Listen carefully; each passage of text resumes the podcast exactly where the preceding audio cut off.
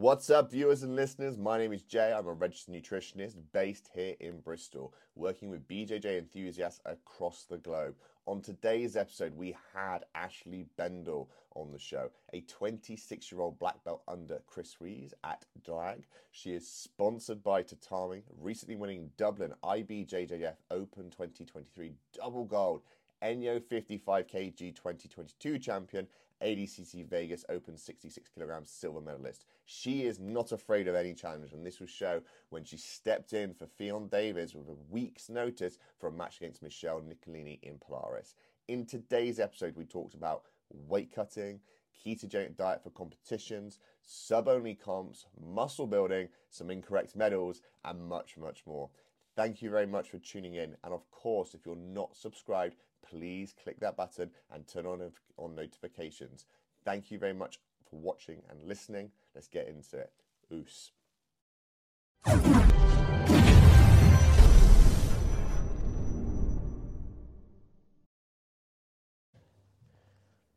Okay, cool. That's recording, and I'll come on, jump on here. Right, that should be all good. Sounds all working. I'm in the middle of the day. That's fine. Cool. Here we are, episode four. Uh, I have the lovely Ashley Bendle. Uh, thanks obviously for being on here today. Uh, for those obviously viewers and listeners who may be new, my name is Jay. I'm a registered nutritionist based in Bristol, helping BJJ athletes uh, perform to their best and not do anything silly with their weight cuts. Um, obviously, we had the great pleasure of having Ashley here with us, so we're just going to explore into her history, what she's done before, some of her nutrition, some obviously hot topics out there at the moment, which is a few of them. Um, but yeah, do you want to quickly introduce yourself there, Ashley? So I'm Ashley Bendle. I'm a black belt and Draig because I've trained for 21 years this year. So I've just turned 26. Um, I've competed all over the world, up and down the country. Like currently, I'm ranked top 10 for gi and top four for no gi in IBJJF, and currently flow ranked. So I've over the last year, I've achieved quite a lot and had a lot of fun with it. I've just competed on Enyo as well and taken their 55 title. So it's been a long journey, but we're finally getting there and nice. enjoying it. Uh, I have to pick up then. Obviously, you've been doing this since you're five yep. years old. Um, my gut instantly say there must have been some sort of family influence to kind of say, look, go and do jiu-jitsu type thing, or was it something else? Or? So I was actually put in the sport because of my brother. So my okay. brother has dyslexia and dyspraxia, okay. and they put him in just to have something to do that could help with like his dyspraxia, especially. Um, my coach, Chris, is my next door neighbour's brother, and his mum lives across the road from me. So like, my parents knew I've known Chris since he was a teenager, and they were like, "Okay, you're starting the gym. Let's put her in." I was actually too young, so he was just like, I'd give her a go, and then just from there. And then my dad started training a few years, a few months after me, but he's also a black belt, so now it's a family thing. So I imagine family disputes get a bit awkward. Oh, it's great fun. Nobody wants to attack anyone. We're just like edging at each other, like, oh, we can't fight anyone. I've got this image. Have you seen those um, scary goats when they get scared? They just fall to the floor. It's like a family argument in the yeah. kitchen. Everyone just pulls guard on just each like, other. No, don't move. yeah, just nothing comes of it. We're just like, okay, we're just going to argue. We can't do uh, anything else. Can't do anything. I love it. Um, obviously, Chris Rees, uh, being obviously his brother being your next door neighbour and stuff. I think I read somewhere he was the first black belt from Wales. Yeah, first so, Welsh black belt, yeah. Wow, that must have been obviously interesting to have that as well, potentially your next door neighbour type thing. Yeah. really, really cool. Um, obviously, started at five, worked your way up, obviously, all the way through the ranks and cool and things like that. Do you remember your first competition or when you first started I getting out there? First started competing when I was like seven. Wow, I did not want to compete. Did you not? I like I'd done like um, interclub and I was just like, eh, and my parents were like, do you want to try this? They never forced me to do anything. I think my brother was competing anyway, so they were like, do you want to go? Well, you have to go anyway. You're sitting there anyway. So like, do you want to just jump in? I was like, yeah, cool. Okay. Basically won gold, and then from then I was just like, I want to compete all the time. I got McDonald's at the end of it. I didn't care. I love it. Just yeah. giving you food as a reward. It's yeah. like right, not even worried about the gold or the reputation. I'd be so. playing with my, my, Nintendo Switch at the side of the mat and my dolls, and then I'd fight and then come back off and play with my dolls again. Uh, I love it. Is that what's the, is that going to be the celebration meal when eventually you win ADCC? Oh, just, oh, you should see us after we win any tournament. We're all just like, how much food can we eat? okay, that's cool. So competing from a very young age um, and obviously the whole family seems behind it. And obviously, you mentioned your dad being a black belt and stuff, and your brother, which is cool. Um, when it came to that competition, and obviously you mentioned that you started obviously young age, and obviously had that there must have been a moment when you kind of said, right, this is just more than, let's say, local competitions. What belt was it out of interest? I was or? 17, so I was a blue belt. So okay. um, I was actually older than people think when I kind of went, this is what I want to do. I wanted to do jiu-jitsu as a job, whether that was coaching, but like competing at the time never brought in money. Like you've got to think it's over 10, nearly 10 years ago that I was like actually decided what I wanted to do. But when I was in school, people would be like, that's not a realistic job to have. yeah, I know. Yeah. They were like, you want to coach jiu-jitsu, that's not realistic. And I was like, yeah, but that's what I want to do. I ended up settling in school on I wanted to be a physio. Apparently that was more realistic than me wanting to teach jiu-jitsu. And then like eventually I just started to compete more and I, I qualified as part of the juvenile team at the time. We did trials for the Abu Dhabi World Pro nice. and we could qualify as part of teams. And I qualified as part of Team GB for their juvenile team. And that was the moment where I was like, yes, this is what I want to do. And then nice. from then on, I kind of started to force my parents to take me to tournaments everywhere. Like I forced them that year to spend uh, a holiday in Paris so I could compete. I have to admit, it's something uh, even at this early stage of my blue belt career of uh, trying to convince the wife to say, do you fancy going to Dublin? And she's like, why? And I'm like, it's a really nice city, trust me, it's fine. Or like, I think the worst one recently, I think we had one, an athlete competing at Grapple Fest in December and it landed on her birthday. would have well. And uh, obviously the athlete we were working with was like, you coming up there? I was like, I'll see what I can do. And I was like, do you fancy going to Liverpool for your birthday? And she was pretty like, all right, we'll go fine, no problem. And then she was like, why else are you going to Liverpool? And I was like, let's just go to this place called Fusion Nightclub. And she's like, what? And then she put two, yeah, and she just put two and two together and was like, yeah. no chance. I don't want to be doing that on yeah. birthday. She, she doesn't do jiu-jitsu really for listening and viewing type thing. She's into a show jumping. But anyway, um, okay, cool. That's fine. So you made that decision. It wasn't as if like you were encouraged or like any had any self doubt about that type of thing to kind of go pro, if you want to look at it like that. So like I've always had encouragement from my coaches and my parents. They basically were like, "You can do whatever you want to do." My oh, agreement nice. with my parents was if I got an education, got my degree, then I could. They'd fund what I needed. So nice. like they'd help me as much as they could. And like Chris was on board with them, basically, because obviously Chris has taught me since I was five, so he was very much on board with their idea of she needs an education. But they'd always be like, look, you can do this if you want. Like, you're not, you're pretty good at the sport to be able to just go for it.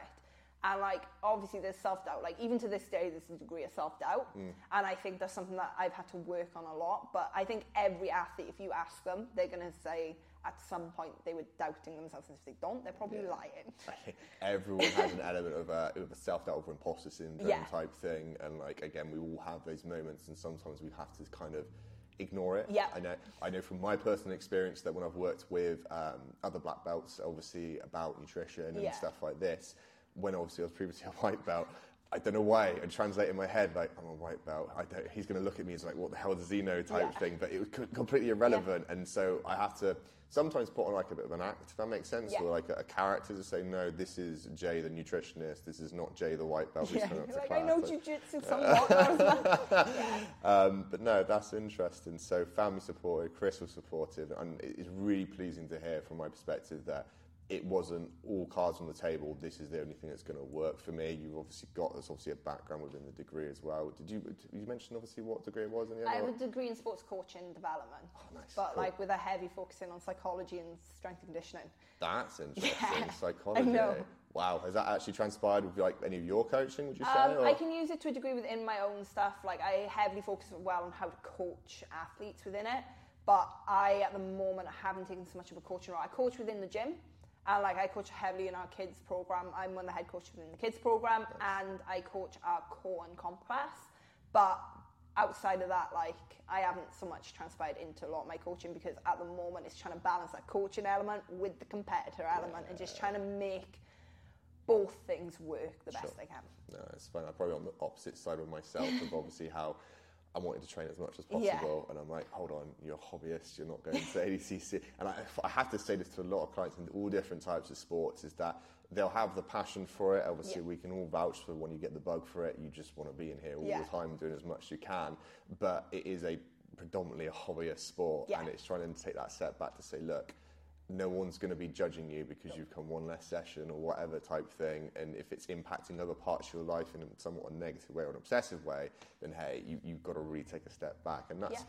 not to discourage anyone who has aspirations of going to the ADCC finals yeah. or being on Polaris, but it's interesting. I wonder where, at what point, like I said, you mentioned it was 17, obviously. Was there a yeah. conversation or did you someone bring the conversation to you? No, or? it was all um, me. Like, that's one thing I think a lot of people probably looking in at what I've done over the years. They probably look in and go, your parents forced you or your coaches forced you.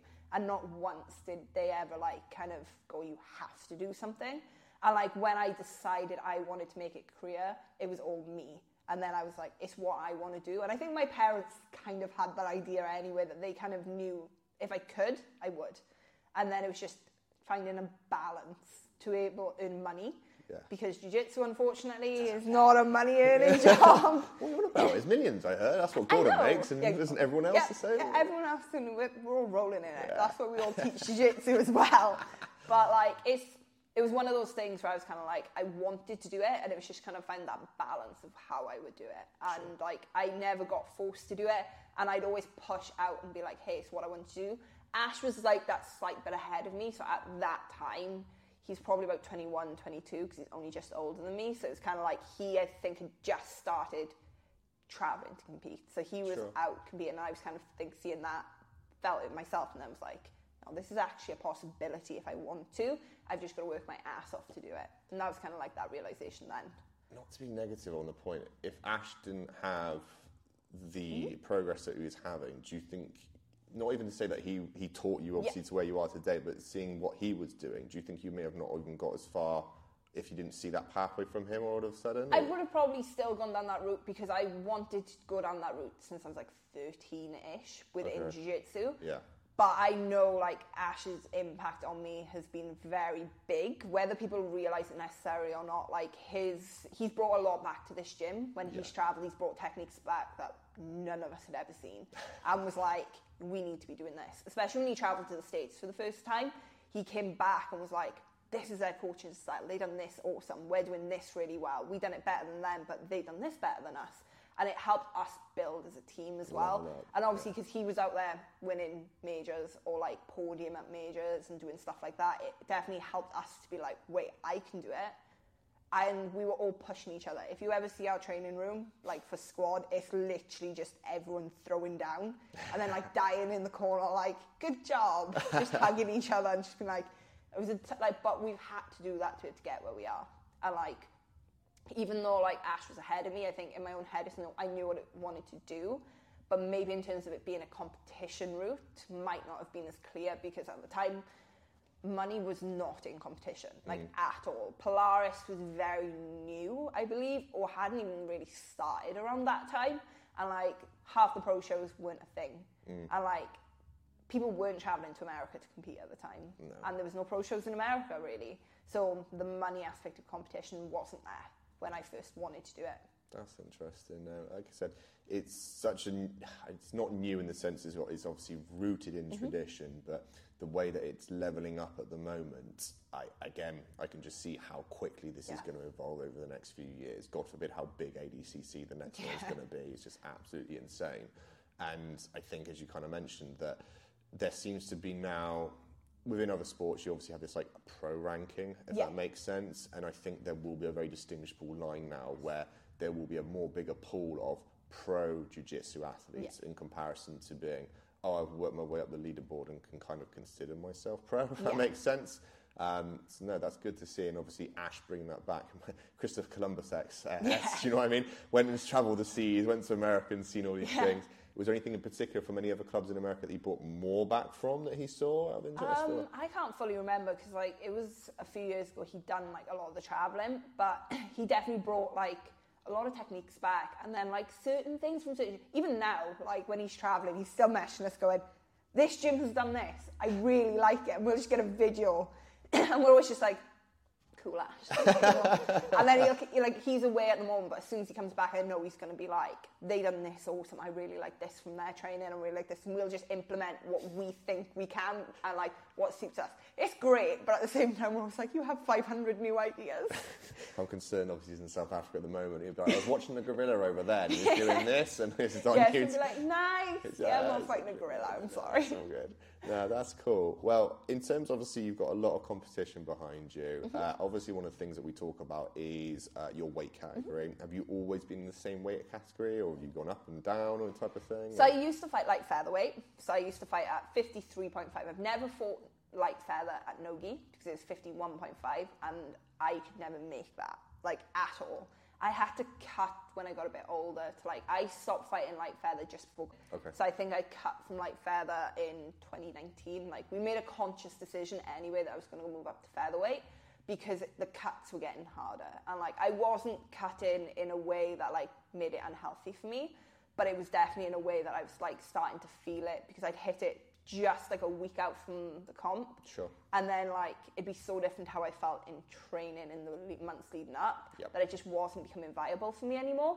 So now I fight featherweight for both gi and no gi. So I'm 58.5 in a gi and 56.5 no gi. Nice. Unless I'm at pro shows, then it can literally be anything from 55 to 65 because they like to just throw things at me. But yeah. Throw a dog a bone, as they say, and yeah. see what happens. Yeah. That's interesting. So you mentioned obviously there was a conscious decision mm-hmm. behind not going obviously lighter than you needed to do, and then obviously gone up a weight category. Um, imagine obviously that after the first couple of shows that you did at a heavier weight, you probably thought, "Oh, this has felt absolutely better," type yeah. thing. Was it majorly significant, would you say, or was it just like, "Oh, I haven't got to worry too much on the lead up to it about my food intake and that type of thing"? So originally, when I went up, I was walking around not that much over light feather, but it was just that that cut to get down with the guillon was just starting to take its toll. Sure. And like I was not actually convinced I settled into that division and suited that division. But then last year, I started to look a lot more at my strength and conditioning. So I work with Grapple Machine, and like I started to actually look at how I can build muscle mass. It was actually more for trials to try and get me as close to 60 as we could, but trying to get me to 60 was apparently really difficult and it did not happen. All that happened is I got leaner and I weighed the same. I got leaner and stronger, but nothing else changed. Even when I was eating like three and a half thousand calories, my weight was not going up. Wow.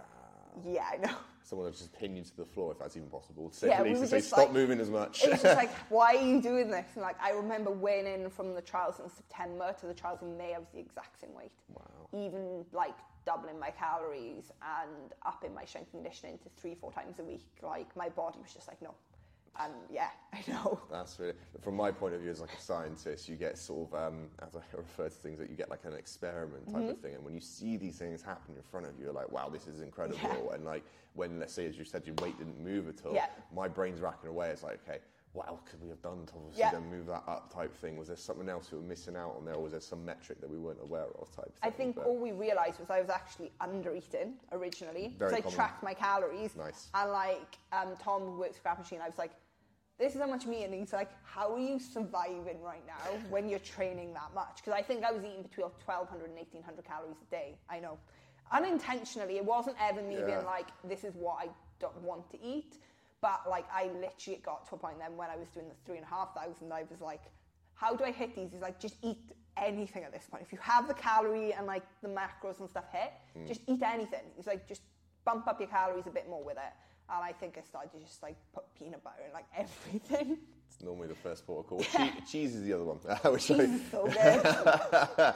um, but no, you're very much right. A very common trend within a lot of sports, and in particular for jiu-jitsu, is just the under-eating yeah. aspect. And I think one of the things that gets misconstrued, and obviously, uh, I don't know if I want to call him the mighty Craig Jones, but obviously he highlighted, obviously, his work with Jordan Sullivan yeah. recently, that there is a threshold within sort of how many calories you can consume from, I hate to use the word, but clean foods that can get you there, but it comes to a certain point where you're force feeding yourself. And I'm sure there's many people who can vouch for this. Force feeding yourself is 10 times worse than yeah. feeling hungry. Yeah. Um, yeah. Because it's just staring at you and it's not going away anytime no. sooner. And so then you've got to start switching to potentially more calorie dense Yeah. foods all of a sudden.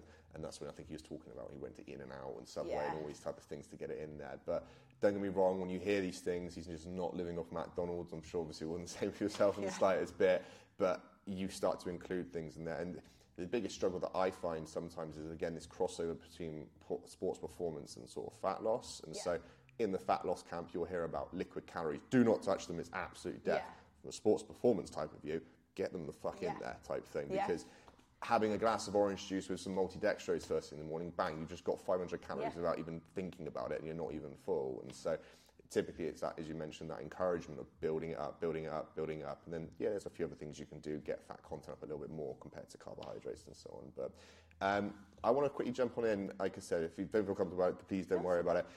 What were you doing with the weight cuts prior to moving up to weight? Was it just obviously caloric deficit on the lead up to it, and then saunaing or any sweating or anything like that at all? So a or- lot of the time it would be calorie deficit. Yeah. Um, towards the end, I actually ended up having to jump into the ketogenic diet to try and drop as much as more. possible. Wow, okay. Because I've always been fairly lean. Yeah. And starting to hit, it was like that last kilo. And because obviously IBJJF, it'd be way walk on. Walk on, yeah. I didn't always have the time to rehydrate. So it's kind of trying to find that happy medium of being like, okay, if I suck, drop down the ketogenic diet, yes, it's not ideal, but I can maintain my fueling right until I go on the mat. Yep. Whereas if I was like dropping water and I cut a litre of water, dehydration affects you way more than people Yeah. realize. Like, I always have to tell people, people are like, can I just sauna it off? I'm like, how long do you fight? And they're like, 20 minutes. I'm like, don't do that. I'm like, you're gonna die from that. So I'm always like, I've got to weigh that. Now as black belt, it's not as bad because I generally get an hour after I weigh in Nice. because of the amount of fights that go before me. So I know I can just like circle my electrolytes, my water, and just Perfect. refuel. But like back then, it would be ketogenic diet. At the end, would be just that, and then if I needed to, I'd water cut. But I try not to do as much water, like saunaing. I'd water load if I need to, Mm. Sure. and that will help me a lot or Yeah. somewhat. It varies. Obviously, female hormones don't always allow for water loading to work as well as like for men. But like for myself, like I'd maybe do it at the end, but I try to avoid hot baths and saunaing, especially for IBJJF. Yeah. Day before weigh-ins, I'm a bit more like, or if I've got 12 hours between weigh-in and fight, I'm like, I can deal with it. Sure. But anything IBJJF or like weigh and walk, I'm like, it's not worth my time. No, it's um, it's music to my ears to hear that that's the order you've done it Yeah. in. I'm sure, obviously, from the people that you've come across, or even people in here, like Yeah. and that type of stuff, in the sense that you hear some of them talk. Again, I was at a competition a few weeks ago, and you hear talking. Oh, I had to sauna out a little bit this morning before I made weight, and I'm like, you've known about this for so Yeah. long, right? And I'm, I'm not again to be here encouraging you should be weighing yourself all the time and everything like this. But on the lead up to competition, they'll give you at least three days' notice to say, do Yep. you want to change your category, Yep. right? Have a look and kind of go, well, maybe that's not going to work out right well, and then move up because. The biggest detriment I say to people, and they don't really understand it, is the fact that you start reducing water and fluid out of the body. It's not the fact that you, yes, you'll be dehydrated, dry mouth, a little bit blurry. You have water around your brain, which holds it in this nice little position. Yes, we're not in a like contact sport where I'm going to punch or kick you in the face. Don't get me wrong, we will get a knee somewhere at some point, type of thing. But it takes. Actually, speaking of which, your face Face plant plant the video. floor. Yeah. It's just I face plant a lot. It's really Yeah. bad. yeah, and so the idea being it's just that contact instantly. If you haven't got that there, it's again, it's just going to have problems with things like concussion. And the idea being is like, I hear little stories obviously from Mikey Musumeci, who said that he just was in the middle of the mat, feel like he was just about to pass out type Yeah. of thing. And I'm like, kudos for you doing so well in that detriment type of thing, Yeah. but how much more better could you be if you were in that position? And it's good to hear, obviously, again, it sounds like you had some guidance with that. And as you mentioned yourself, being a lot more leaner, and so you'll see a lot of athletes who've got more muscle mass on them. That yes, carbohydrate reduction or glycogen reduction Yeah. out of the muscle group is obviously something. And so, for any obviously viewers and listeners out there, that you'll see very muscular athletes who are able to manip- manipulate a weight somewhat more than other people because they've got all this glycogen stored within their muscles Yeah. because of it. Um, so no, obviously some very good things from there. Um, when obviously it's come to that, you've obviously moved away from having to do that now. Similar sort of structure without the ketogenic spin on it, type of thing for yourself, or So now I actually don't have to cut weight at all. nice. Basically, I walk around for my nogi. I walk around within weight, but I can literally like the last week or so, like just tailor my diet a little bit, just to drop a little bit. Like if I need to drop out fiber a little bit more, just to bring that last bit down. Nice. But I'm normally there or thereabouts, unless I'm fighting 55. But when I'm fighting 55, I don't agree to do that unless I've got a lot of time, time. to weigh in. Perfect. So I can like cut weight a little bit. Most of the time, I literally just stop food and drink early the day before, dry out overnight, and then just wake up, go and weigh in. I'm really lucky. Like Chris has grown, come, been in an MMA background for nice. God knows how long. So he's very much on top of us in terms of if we're cutting weight. He's like, "What is your weight?" Ash obviously tra- is he has cut weight and does cut weight, but he also is like, "How are you feeling? Is it worth it? This is how we hot bath. This is how we rehydrate." We've put a timer on for some of our teammates before after a weigh-in because they're idiots and they were like, one of them down to Pepsi Max straight after weigh-in. I wouldn't advise that, and then felt sick. Yeah. And we were like, okay, you've got a timer now for your water and your electrolytes. Yeah. Then you could eat about two hours later. Yeah, nice. But like we've got teammates, like I've got a teammate that's ex MMA. He's like semi-retired from MMA because unfortunately through his weight cuts, he's like harmed his own body from doing it. So he's kind of like he's very much honest as well. Like we've Yeah. got a good group around us that if any of us are like, I am not making weight, we have people to like call on. Well, to give you a bit of insight, the reason I started the BJJ Nutrition page in the first place was speaking to other athletes who had done things like ADCC. Mm-hmm. I'll be honest, majority of them were male, and Yeah. obviously doing this, but some of the tactics they were doing, and this was off the recent, most recent one, I was like, that's not right. Yep. And I'm like, you're at such high level, and it's not as if you're not surrounded by the right people as well, and you're doing really fucking stupid things, Yeah. to put it bluntly. And so it's really, obviously, I'm not surprised. Obviously, you guys are absolutely Yeah. awesome, but not to hear some silly mistakes and stuff. It sounds like you guys have this nailed from day dot. And do you think that would probably credit to some of the performances you guys have had so far? Or? So like a lot of our weight cutting like stuff has actually come from Chris and Aiden, one of my other teammates. Like both of them are Aiden's very much into nutrition. Literally you ask him anything and he's like he'll reel off twenty research papers at you and you're like, thanks. And like Chris obviously being around MMA for so long, like I wasn't allowed to even think about cutting weight till I was like 18. Good. And like even when I hit 18, they were like, okay, if we don't have to, we're not touching it. Like you're not looking at it. So only when I was like 20, 21 did we even start to like think about things. But like for all of us, like our performances have definitely we think about what our best weight classes are. And if we're walking around, like we've got some guys who are actually encouraging them to bulk because they're too small for their weight division, and we're like, you should be in the weight division above. You're like six foot tall, so you shouldn't be at that weight. And I think we're very much more on the performance base. We actually none of our team are encouraged to cut weight. Um, we're encouraged to be within our weight class that's suitable for us, and if we're over it, we're encouraged to figure a way to get back down, or we're encouraged a way to get bigger. But when none of us are told go and sit in a hot bath, That's- like none of us want to.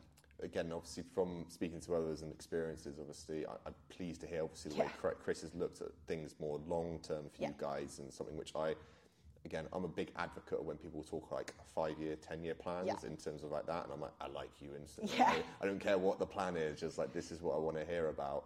And obviously, there's different things that are coming through, and I know obviously at the moment there is definitely a crossover from other sports such as MMA, Yeah. boxing, Muay Thai, and this type of stuff. And as I think you mentioned, it was Aiden. Obviously, he's coming through obviously the research and stuff. Yeah. Again, a big tick in my box in the sense Yeah. that sports science has come so much further now than where it used to be. Yeah. That it's no disrespect to the veterans of the sport, but your way has been improved in somewhat. And I'm sure obviously Chris has had some moments where he's been like, I didn't know this type thing. And obviously, has then not just been somewhat stubborn from like some of them can be like, I know what this is. I've done this I've for watched years. Chris pull fighters from fights oh, and help them miss weight. If they've been at a point where they're cutting weight and he's like, they can't keep going, he'll rehydrate them and make them miss weight. Not cool that they have to Yeah. pull for the fight, but I'm. But I know happy. he's done that and like stuff like that. I think a lot of coaches, unfortunately, are on the we must do this. It's the old school mentality, like you say, with MMA especially. Unfortunately, the research behind MMA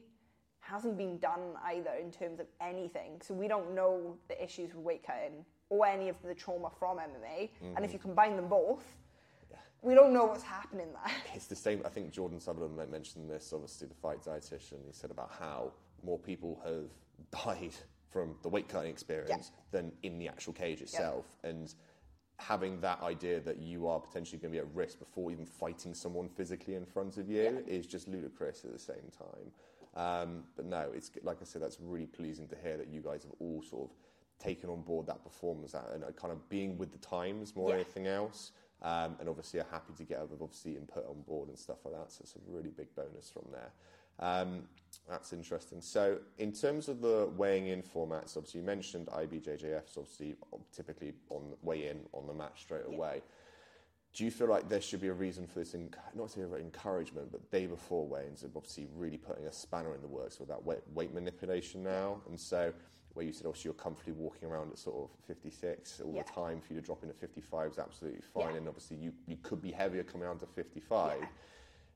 it really puts a spin on things that different opponents who may float in between 55 and 65 yeah. as we say so do you think it should be encouraged as much type of thing or do you think it should be not as often it should follow the IBJJF sort of format um, I think sometimes with the IBJJF format it can cause other issues like in terms of like they have such a big gap between your gi and no gi weight as well. Like, unfortunately, sometimes that's just not realistic. Two kilos for a gi isn't a realistic one. And like, sometimes that can actually, I think, cause more danger sometimes because some people, it's not going to take away the weight cutting, unfortunately.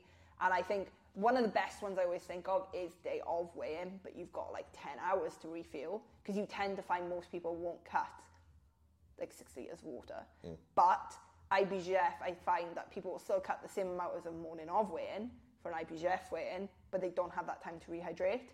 Problem with day before weigh-in sometimes is people like to try and match you at ridiculous, like, they're like, both of you fire this way, but one of you walks around it this way and one of you walks around five kilos heavier.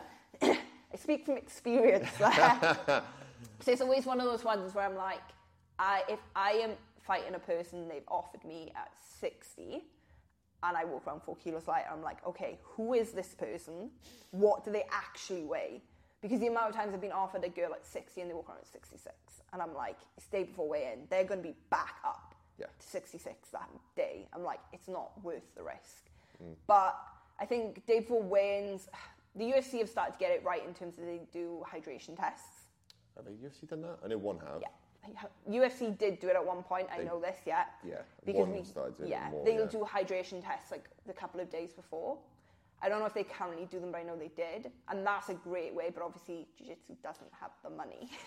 it's interesting you, you touch on that because the hydration thing. So they've started doing it more in boxing recently, yeah. and one negative thing that came out from it was that they wouldn't do it couple of days beforehand. They would do it sort of two weeks out before the boxing fight and what was basically transpiring is they were doing basically two weight cuts on the lead up to yep. the boxing match. And I was like, it's already bad enough for one weight cut being stupid. We're now just going to multiply it twice yeah. before just to try and get them in range and stuff. But I know obviously one are becoming a little bit more on it in terms of sort of okay, fine, hydration tests are done. They're just simply say, look, the fight's not, the fight. I think sometimes is still sanctioned, but the purse numbers obviously are reduced yeah. significantly part of the agreement, well, part of other people's consensus so far is that maybe we need to start looking at um, hydration tests, obviously on the out of these, outside of these competitions yeah. or beforehand, because then, as we mentioned, there's not much money in jiu-jitsu as we it can't is. even drugs test yeah. like consistently, so we have no hope with a hydration test. But I also think from the athlete perspective is that let's say you've got a thousand pound prize money coming up all of a sudden to be sold. Yeah, you're going to lose 50% of that if you're not within this region already. Yeah,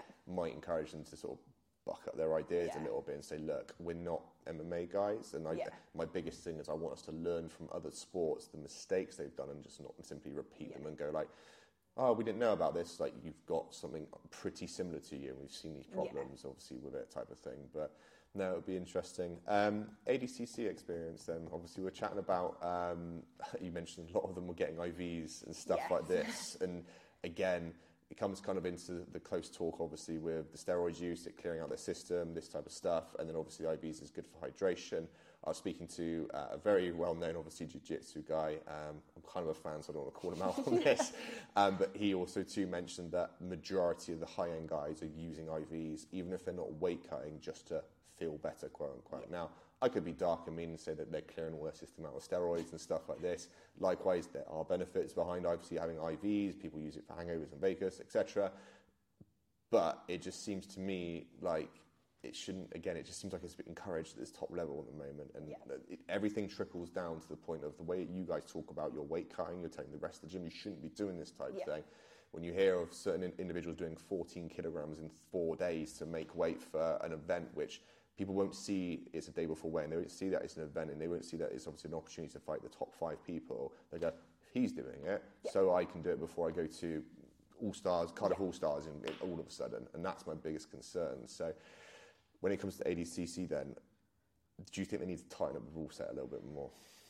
To a degree, with ADCC, they actually weigh every day, so that's like a great thing because it kind of does encourage them to not be like five kilos over. But yeah. then I also know so many people like it's a 10 kilo increment bracket, like especially for the women, like it's under 60 and over 60. If I was a 65 kilo girl, yes, I'm sitting in a hot bath until I get that five kilos off, and I'm just going with it. And like, I think people do underestimate like how much water has that impact. And like, ADCC does some great things. It does give the money, it does allow like a different format of competition, which to a lot of people is actually a better format of competition. They treat their athletes like athletes. I was lucky that I got to go backstage with some of the athletes as well and like mingle and wander around there. And they were actually treating people well, nice. and they were making sure like they were good and like everything was sorted for them. But then at the same time, like they do to a degree encourage weight cutting through having such big increments of like everything.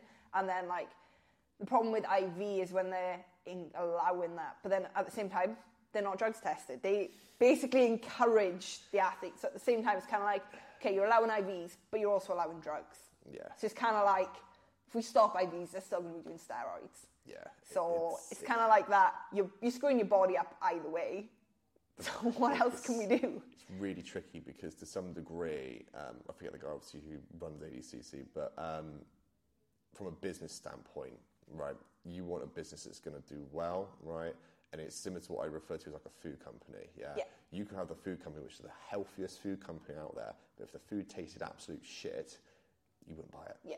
And it's the same thing with ADCC, right? They've got financial backing to yeah. do everything prim and proper. It phenomenally yeah, well. Yeah, and have everything tested, yeah. everyone in the right position, all this type of stuff. But it will then deter some people from participating in it. It will then obviously not be as exciting, right? And yeah. then you then don't have something which people enjoy as much. Yeah. And I don't, like I said, I think ADCC obviously has come a long way. Obviously, we've got loads of different mixed match of people, yeah. which is really, really cool to see. But I just think because they got the financial backing that they need to be the leader and not just be the leader of the, the cool kids party, mm-hmm. if that makes sense. And they kind of need to make sure their athletes are safe, yeah. even if it's just through hydration and like making sure they do hydration. They have the money and they get the athletes there a good few days before that they can actually start tracking them pretty well. Like they do lead the way in so many areas, and I think they're probably the most forward thinking compared to like a lot of the tournaments. Like you think about IBJJF, they just take your money, like, and they're like, here's a gold. My Dublin gold's got the wrong date on it. the ribbon says the right year, the medal does not. Oh, and I'm like, you got that, then you got ADCC. So it's kind of like you've got two very different routes, and like ADCC is doing so well for athletes.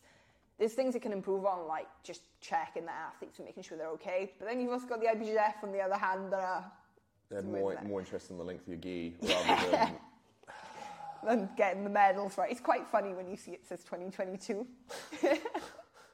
is it like part of the other 22? Did you, did you beat yourself maybe? I know, I was like, oh, okay, so it's 2022 and 2023? Yeah. I don't know.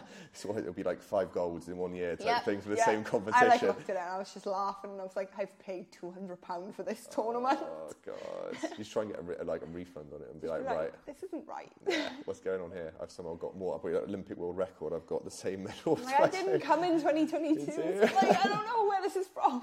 you'll, call, you'll call out the person who maybe got the gold in 2022 and be like, yeah, I've got your medal what are you going to say? Hi. Maybe that'll be a future matchup. Who knows?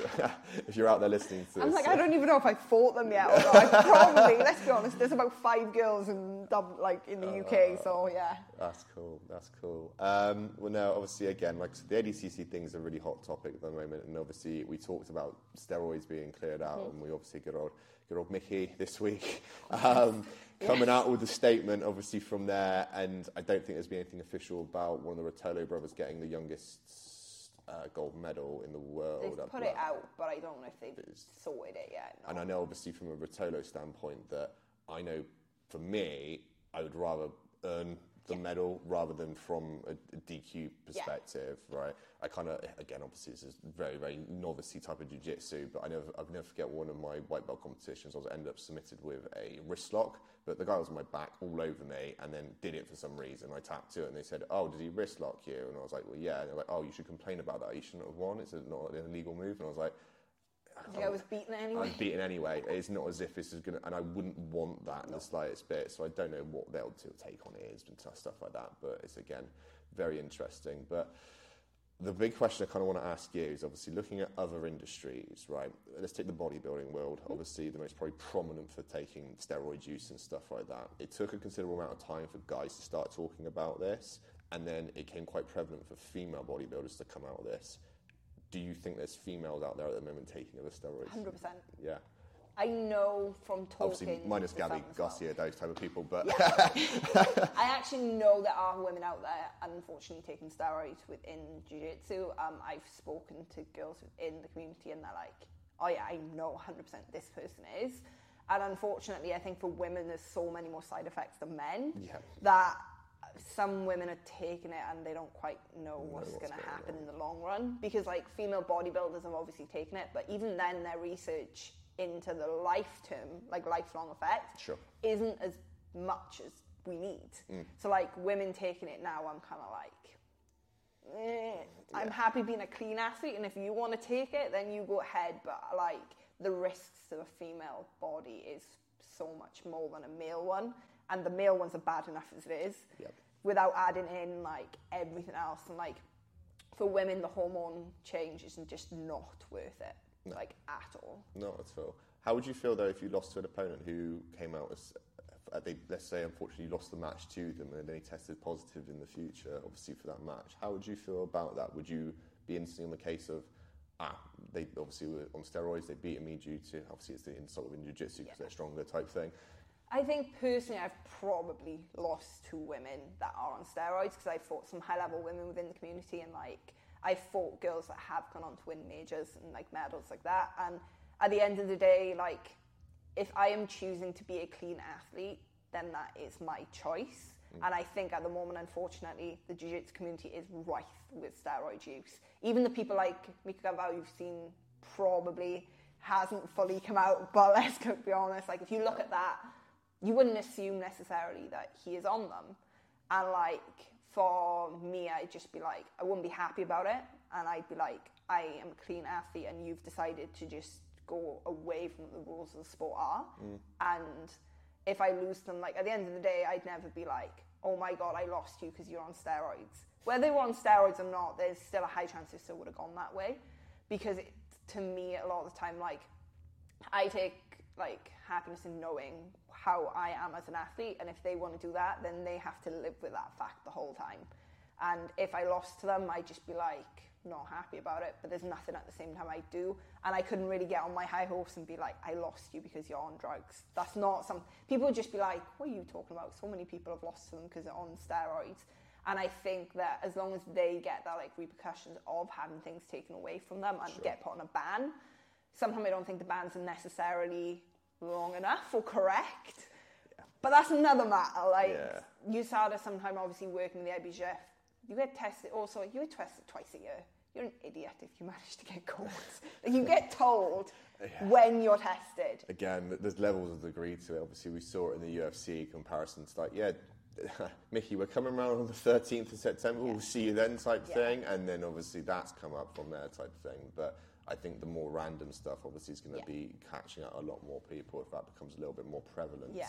I think one potential solution to it all is, and again, unfortunately, this would come out of the pocket of athletes in a sense, is actually you getting your own independent test and then submitting it to these federations. Yeah. And then kind of proudly walking with that badge of honour, which I think they do with the UFC. They give them like a little badge or something like this to say they've been tested yeah. X amount of times. Obviously, a clean athlete, but part of me feels that it takes away the responsibility from these federations who, okay, IBJJF are doing that, but at the same time, it's still not all of the athletes. I think for like IBJJF especially, they get enough money through tournaments that they could work with USADA and kind yeah. of do. I had a conversation with this with one of my teammates yesterday, and I was kind of like, one of their best options could literally be picking the top 50 pound for pound athletes and testing all them. Yeah. And just randomly test. You'd get four lots of 50. So 200 people, half of those people are going to be the same people anyway.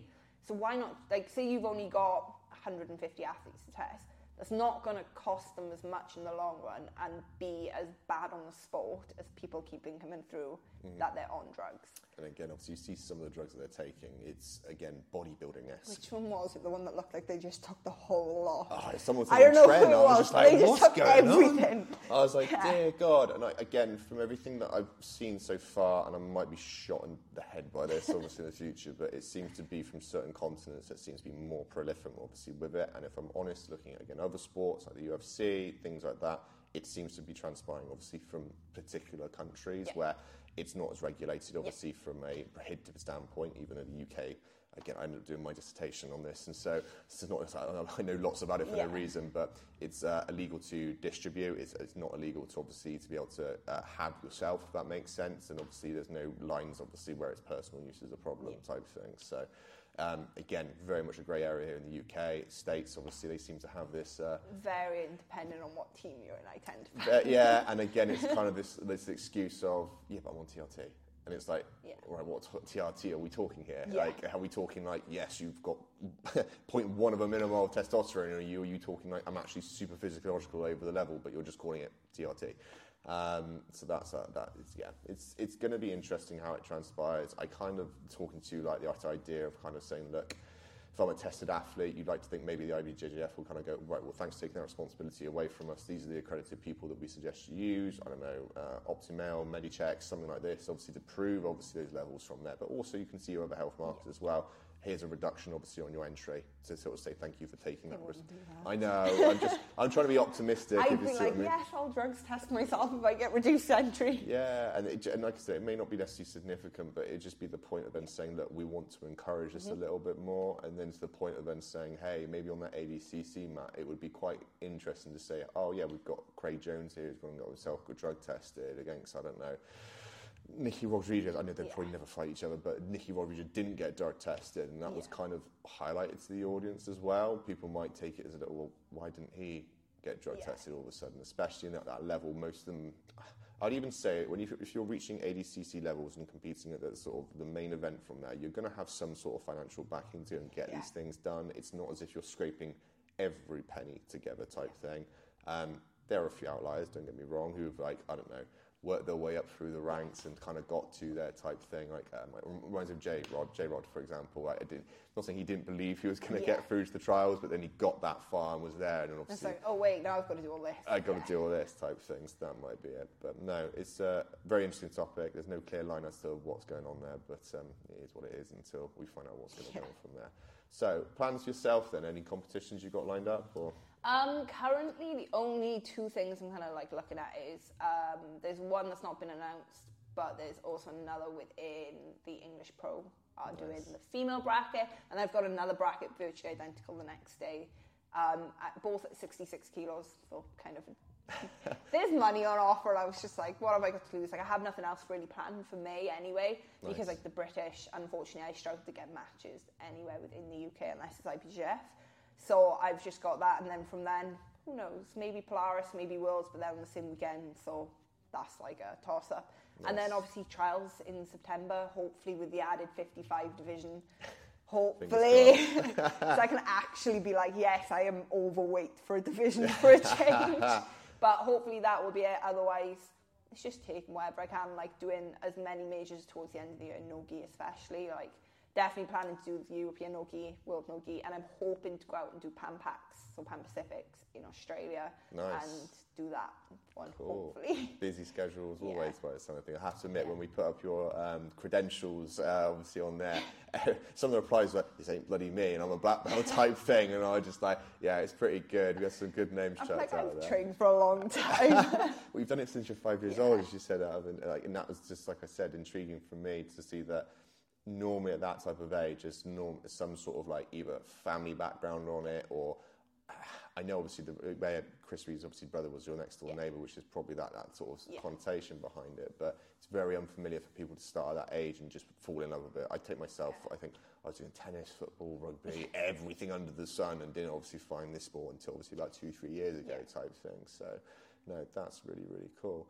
Um, okay, we'll go on to some other funny questions. Should Oh, we say gosh. it's nothing Yeah. too major with this one? Um, Post-fight meal. What is the meal that you're going to? I know you said obviously your parents used to give you a McDonald's. Yep. Is it still the case of a McDonald's? No, it tends to now be I demolish a bar of chocolate really quickly, and then I eat burgers or anything we can find. Depends on where we are. Like if we're in Rome, I'm like, give me all the pasta and the pizza. if we're in Poland, surprisingly, it's steak because they do some good steak. Nice. And then everywhere else tends to be burgers or something until I feel really sick. So Dairy Milk or Galaxy? Which team are you on then? Oh, dairy milk. At the moment, that changes That all changes. the time. Again, it also depends where I am and what I can find. Because sometimes it's just Milka. oh, Milka. Milka's not It's too so bad. like, good. it's not too bad at all. I'm trying. I've actually fallen in love recently, not to be like, oh, it's all fitnessy. But have you tried the Oreo bar grenade bars recently? No. Go and source one. Like eh, they are absolutely incredible. Like generally, like better than some chocolate bars. And you're just like, I don't care. It's a protein bar or anything like this, but it tastes immense. Um, okay, that's cool. Um, when you have the opportunity, okay, to hypothetically submit Craig Jones. Oh God, help me.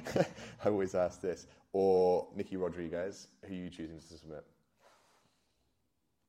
I don't know. It's going to be difficult to you. I'm just going to have to run around in circles. No, let's say it like I said, you- whatever submission you've got minded, but who are you going to get more Craig satisfied? Jones, because he's probably more just talks rubbish. Everyone says Craig Jones. I don't know. It, it seems to go along with the fuck trade Craig Jones trend that everyone seems just he like. talks a lot of rubbish towards Gabby Garcia, so I'm just like, ah, well, that sounds like fun, right? Okay, next question off that then. What are you submitting Craig Jones with? I think a real naked choke is just in my head. That would be really satisfying. You whispering some sweet nothings in just his like ear squishing his head, like, yes. just screaming in his ear. Oh god. All right. No, I don't know what it is. Everyone just seems to want to submit Craig Jones, and I'm like, I, sure he's lovely, but I also want to choke him right now. I love his mindset that I want to get. I want to submit people with really stupid stuff so it Yeah. stays rent free in their head for years I think I just end. like the fact he's like, I'm second place in the world everywhere, like silver to everything. I'm like, I like that idea. It just puts a nice little spin to. I, I think, like I said, with jiu-jitsu, and I'm sure everyone Yeah. agrees. It just makes it a little bit more chilled, more Yeah. relaxed. And I think we were talking about this with um, Mikey Musumeci finding obviously uh, Pedigo submission um, team, and the fact that again. It's not overly serious. Yeah. Yes, they know when to train, but it's all about just having fun, growing Yeah. together, and that's just cool. And that, that, that's what I resonate with, with all the families and everything.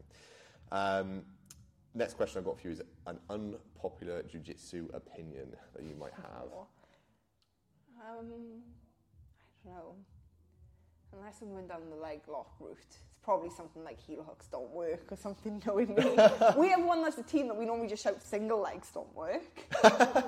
yeah, That's why single legs don't work. because you just bounce back up off them. Like people are like on a leg, and like unless you changed the takedown, we're always like single legs don't work. And if you put that in your head, they don't work.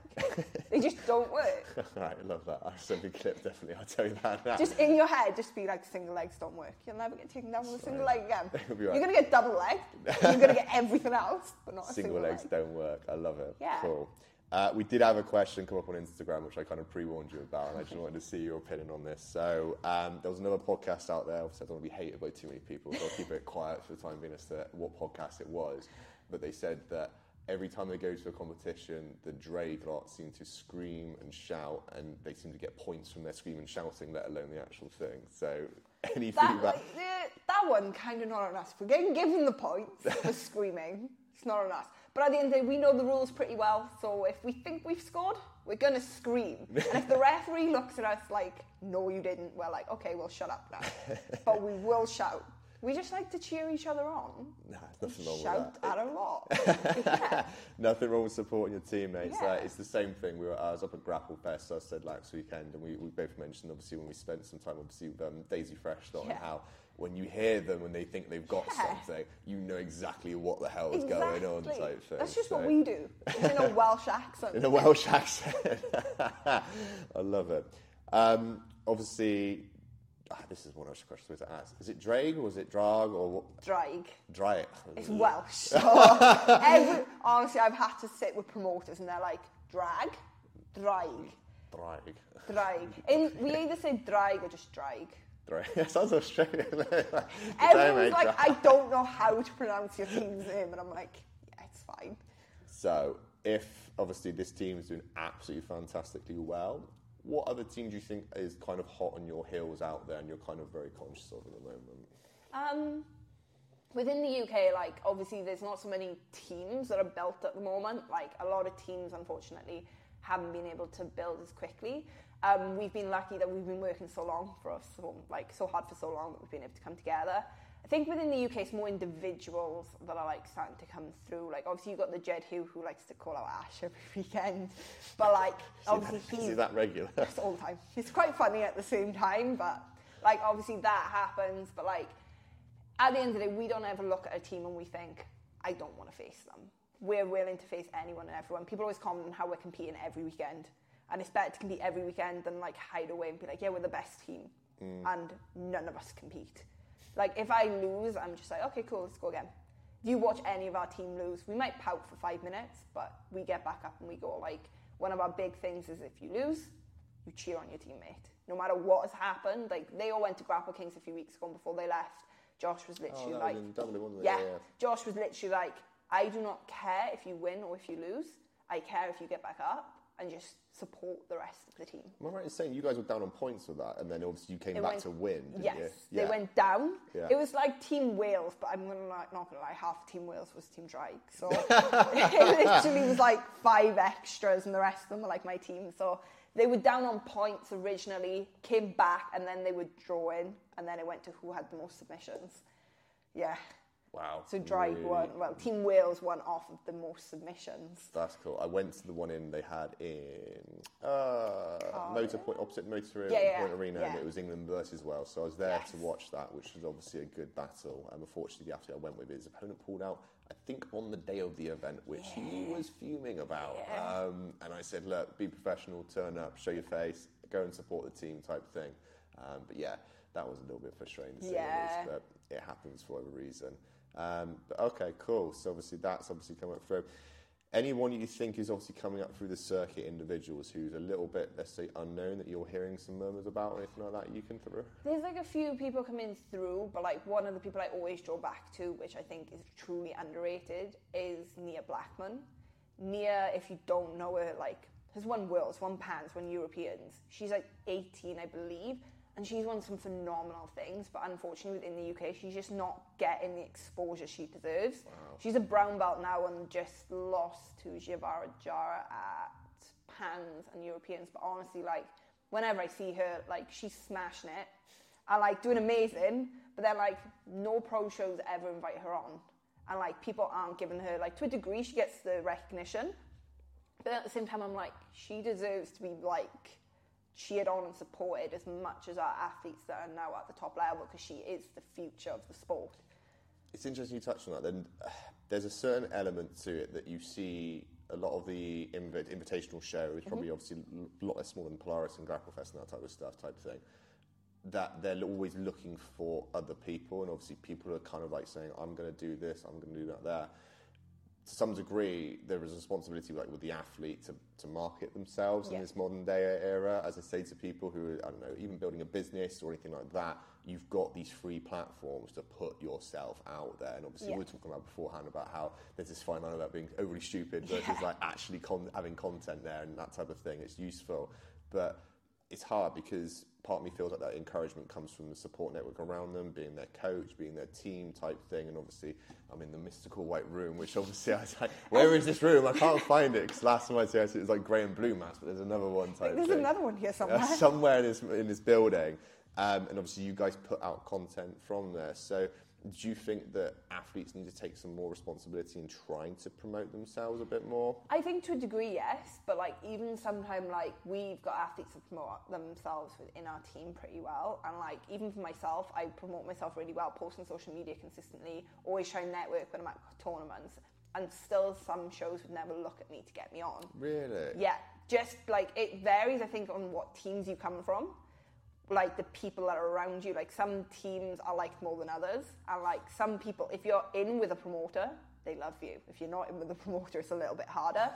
There's a lot of politics, unfortunately, still within jiu-jitsu, which a lot of people I think act sometimes like it's not there, and I'm like, no, it's there, but some people just like kind of blindside it, and I think especially for women, some people like will put their friend on a card more and like have them at a main card, and I'm like, there's so many better girls out there, or girls that deserve a main card slot.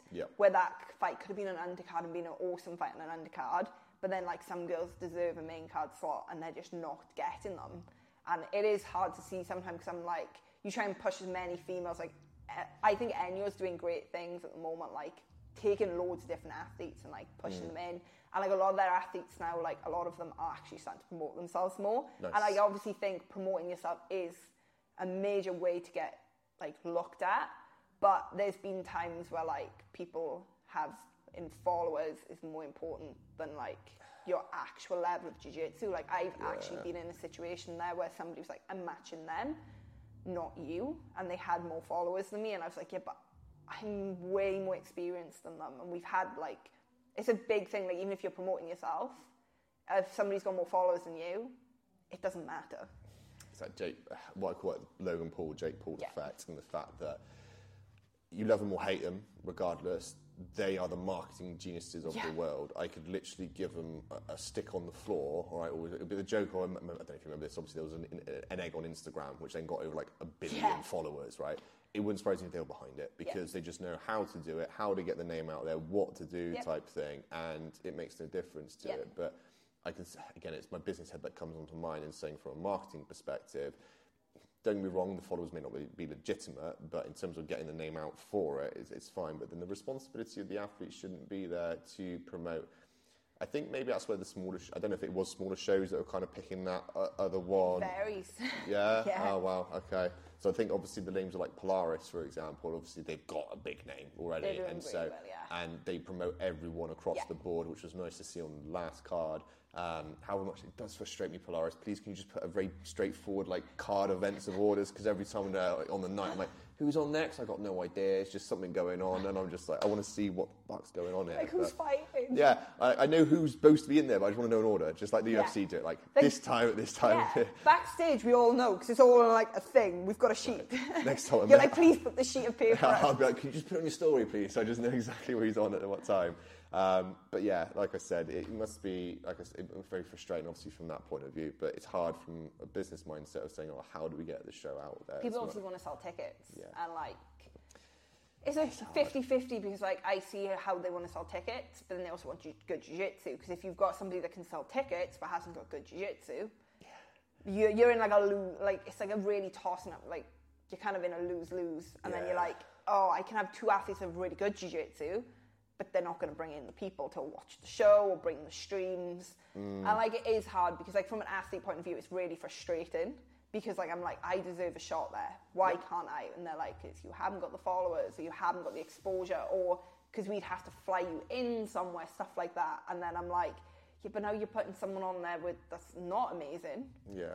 And they've got three times as many followers, and I'm like, please just like pay attention to the athletes that are coming through that deserve those shots don't know if it's just a fine line in between obviously that entertainment value mm-hmm. compared to like athlete like I don't know if it's the right word there professionalism yeah. if that makes sense because I think I know uh, speaking obviously not speaking directly to Chris but Chris from Grapple Fest yeah. obviously talks he wants entertaining fights yes. the most entertaining fight of last week obviously was this guy called uh, Nogi Jesus who came out to a Christmas song, right? Nice. and honestly, again, he, has got the part, the beard. Obviously, Nogi Jesus, if you're watching this, obviously, shout out to you, man. You're fucking awesome. And his opponent was on there, and both of them just went back and forth to the point where Nogi Jesus was doing things like Nate Diaz, where he was just like led on the floor and across the mat saying, Yeah, cool, that's fine, I'll just stay here, type thing. Um, and just having a world of fun and just trying different stuff. Yeah. And from an entertainment point of view, that's absolutely great. Would I have cared who won? Not really. Yeah. And obviously, as you mentioned, the professional sort of level of it, you want to see high level. But then I don't know if it just falls down to what I call like the snooker crowd type thing, like someone passes their guard. Yes. Like, Jiu-Jitsu was great for that. You're just like, yeah, and like I remember fighting someone done something. I was like, they didn't even do anything. You're, you're, just like clapping them. It's a really hard fine line for it. So obviously, yeah. yeah I don't know. I, I, will be interested to see obviously where the sport goes. But have you got any predictions for the future of the sport and what you think might happen? I hope that it grows as big as something like MMA, even if it's just the sub only side of things. Because yeah. sub only side of things, like I love gi. Gi is something I wish I could have like followed in the same way I have no gi, but unfortunately, it's that you have to kind of give a little bit more to each of them. Mm. Um, do I think it could water down the sport like it did with judo and the Olympics? Yes. So it's kind of finding that balance between it. That would be good, like if ADCC took off really big, Yeah. because if that took off really big, then it's already its own promotion. It's already solidified within the community, and we wouldn't have to change the rules. I don't know if IBJJF will ever be a spectator sport. From my point of view, no. Especially when I fight, I know it's not a spectator sport if you watch me fight. So I'm like, that probably won't be. But I hope it does grow and like obviously like things become better for a lot in a lot of ways. Like, or hopefully more women be able to compete in weight classes that are suitable. Not, That's not like a 70 to 95, which is Yep, they're always great fun. like I hope stuff like that happens, and like obviously for younger athletes now coming through, there becomes more opportunities for them, and like ways for them to grow and expand as athletes. From someone who came from a young age in the sport, like I know how important it is to be able to have like the people around you. Like even if I think it's so cool that juveniles compete on the same day as black belts at IBJJF because it gives you that exposure to high level. But I think more stuff like that needs to happen. That or like having juveniles be able to be a lot more in pro shows and kids. Did they announce they're going to put rankings for that? They've just Yes, announced it. But the only problem is IBJJF only really compete kids in America.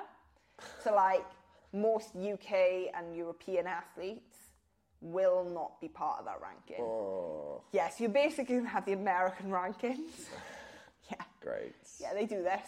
I try and have faith in the IBJJF because One day.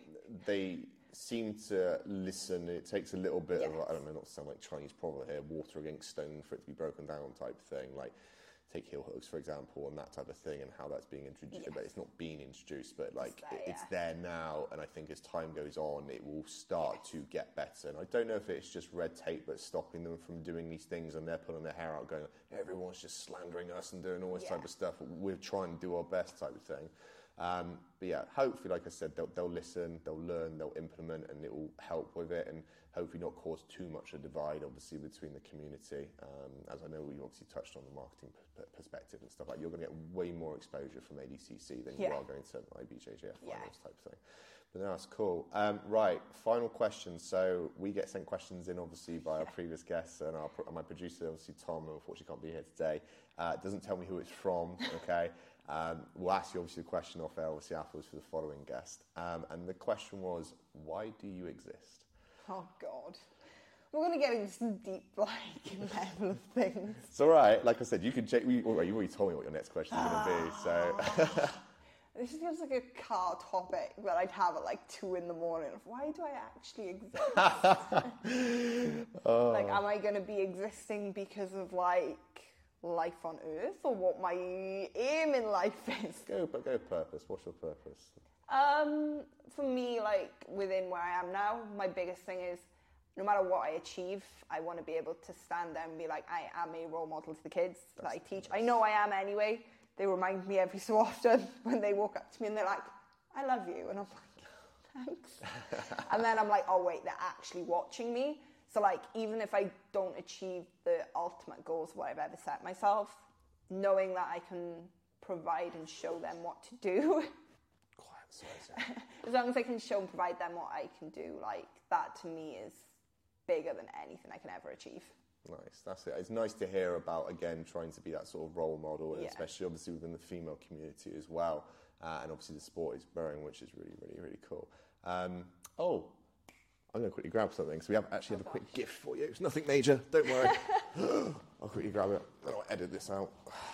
You're just sitting like, oh, Just smile.